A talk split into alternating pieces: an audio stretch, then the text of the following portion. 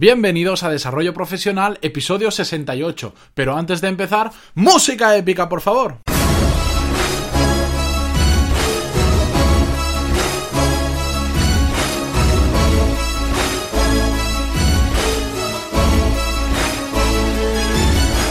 Muy buenos días a todos y bienvenidos a un episodio más a Desarrollo Profesional, el podcast donde hablamos sobre todas las técnicas, habilidades, estrategias y trucos necesarios para mejorar en nuestro trabajo, ya sea porque trabajamos para una empresa o porque tenemos nuestro propio negocio. Y hoy, como podéis ver en el título, he querido dedicarle un podcast de forma exclusiva a dormir. ¿Pero por qué? Sé que a menudo hablamos de técnicas para trabajar mejor, ser más productivos, y parece que hoy vayamos a hablar exactamente de lo contrario, pero no, no es así porque dormir es un potenciador o un multiplicador principal de nuestro rendimiento. Y no me malentendáis, cuando digo un multiplicador también puede ser en positivo, pero también puede ser en negativo, es decir, también puede ser un divisor de nuestras energías. Y es que resulta que la calidad del descanso cuando dormimos puede marcar una gran diferencia en nuestro día a día, en nuestro rendimiento. Pero ahora os estoy hablando de calidad del sueño porque también importa la cantidad, la cantidad y la calidad. ¿Y por qué la calidad importa tanto? Porque, por ejemplo, si dormimos 10 horas al día, pero son 10 horas que nos las pasamos dando vueltas en la cama pensando en las cosas que tenemos que hacer mañana o en problemas que tenemos, al final esas 10 horas en qué se convierten? En 2, 3 horas que has dormido bien probablemente entonces te despiertas casi peor que si, que si no te hubieras ido a dormir. Y esto seguro que os ha pasado muchas veces, que habéis dormido 8 o 10 horas y, os, os, levantáis que parece que os hayan pegado una paliza y que no tenéis fuerzas para nada. Y eso es porque hemos descansado mal, porque hemos dormido muchas horas, pero no hemos hecho un descanso de calidad. Y te levantas exactamente igual o peor.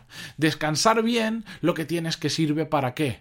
Para recargar las pilas de nuestro cuerpo. Y para eso es muy importante conocernos a nosotros mismos. ¿Por qué? Porque cada persona necesita unas horas determinadas de sueño. Yo, por ejemplo, con entre 7 horas, más o menos en 7 horas, me levanto perfecto. Menos de 7 horas, entre 6 y 7, lo puedo hacer sin problemas, pero al final de la semana llego muy cansado. Y hay otras personas que necesitan 8 horas o 9 o 6. Cada uno debe conocerse muy bien a sí mismo y saber cuántas horas necesita. Aquí no hay una teoría exacta porque he conocido gente muy dispar que necesita una diferencia de horas muy, muy diferente. Incluso gente que conoció que solo duerme 5 horas, y llega el fin de semana y está como de rositas, como si nada. Pero bueno, es su, es su biorritmo y ellos funcionan así. Yo siempre digo que, descansar es como un coche eléctrico. Sabéis que las baterías de los coches eléctricos eh, funcionan que cuando las pones a cargar, prácticamente el 80% de la batería tarda en cargarse lo mismo que el 20% restante. Es decir, imaginaos que tardara el coche en cargar dos horas en total. Pues en una hora el coche te carga hasta el 80% de las baterías y necesita la hora restante para cargar el 20% del final de la batería. Pues yo creo que nosotros somos un, poquito así, igual no tan exagerado, 80-20, pero sí es así, porque por eso las siestas, dormir después de comer media horita, es mágico. Es mágico, solo duermes media hora, pero muchas veces te, levantas y dices, bueno, parece que, haya dormido toda la noche de lo, de lo bien que me he levantado. Y eso os, habrá pasado seguro a vosotros, ¿verdad? Y es por exactamente ese mismo motivo. Pues somos como baterías de coche que nos cargamos al principio muy rápido y después ya cuesta mucho más.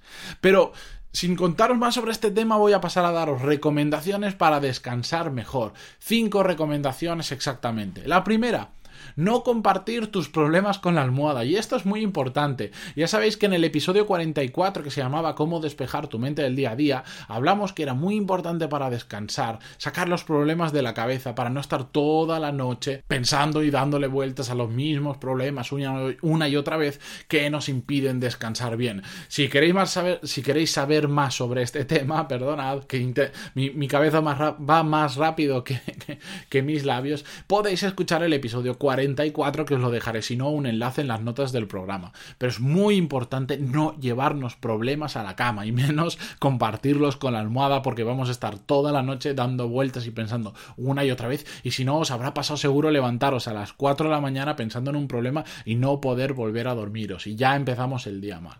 Segunda recomendación para descansar mejor, descansar las horas que tu cuerpo te pida. Para mí descansar es la mejor inversión que existe y no, no escatimo ni un minuto en ello si hace falta. ¿Por qué? Porque el cansancio se acumula y puede ser fatal para nuestro rendimiento, puede ser fatal, incluso para nuestra salud. Es muy, muy malo vivir siempre cansado y estar acumulando cansancio una y otra vez constantemente durante la semana. Por eso, descansar bien es la mejor inversión. Tercera recomendación. No recibas estímulos muy fuertes antes de irte a dormir. ¿Y a qué me refiero con estímulos muy fuertes? Por ejemplo, la televisión, escuchar música a mucho volumen o, ojo, lecturas que te hagan pensar mucho. Yo no leo cuando me voy a dormir, yo siempre lo hago cuando me despierto, porque yo cuando me pongo a leer sobre los temas que me gustan, pues me hacen pensar, me hacen reflexionar, mira, de esto puedo hacer un podcast, esto es interesante, esto lo puedo unir a aquello. si yo eso lo hago antes de irme a dormir, me voy a tumbar sobre la almohada y, voy a estar pensando en lo que hago mañana, en que si esto lo hago, que, interesante, tal, y voy a descansar muchísimo peor. Así que hay que eh, evitar cualquier estímulo que haga, digamos, que tu cerebro se active más de lo normal. Al final tenemos que conseguir que unas horas antes de irnos a dormir progresivamente vayamos relajándonos más y más y cada vez más hasta llegar a la cama que ya estemos completamente tranquilos y enseguida podamos relajarnos y terminar de dormirnos.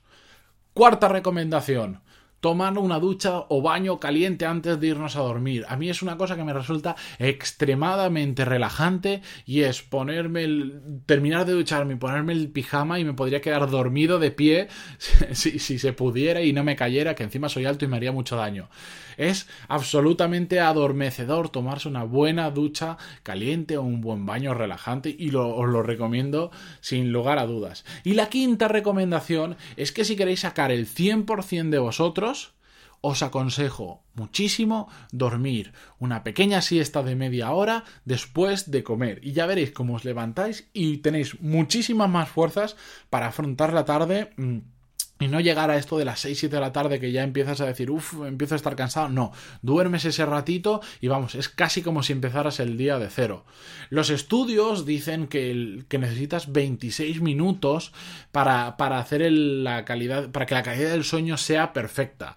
A mí ese tipo de exactitud de si es 26, es 28 o es 24, la verdad es que me da un poco igual. Pero en mi caso yo sí que mm, eh, he experimentado, porque lo he probado varias veces, lo idóneo es dormir media hora si me paso mucho más de media hora de estas siestas que te lías y se van a una hora, me levanto muchísimo, muchísimo peor. De hecho, a veces cuando duermo demasiado la siesta, es eh, me levanto peor que si no la hubiera dormido. Yo no sé exactamente por qué es, pero la realidad es que pasa así. Y una cosa que hay que tener en cuenta es que si te vas a dormir la siesta justo después de comer, tiene que ser no justo después, sino que haya pasado al menos una hora para que el proceso digestivo de los alimentos eh, esté más consolidado, esté cerca de terminar o haya terminado. Porque si no, no descansas igual, porque te levantas con un malestar de estómago bastante interesante y además no habrás hecho la digestión correctamente, lo cual es bastante malo para la salud. Y bien, eran cinco recomendaciones, pero hay una que yo he querido dejar como extra. No la meto dentro de estas cinco porque es muy personal, pero yo os la digo como extra por si a alguno le sirve o a alguno le pasa igual que a mí.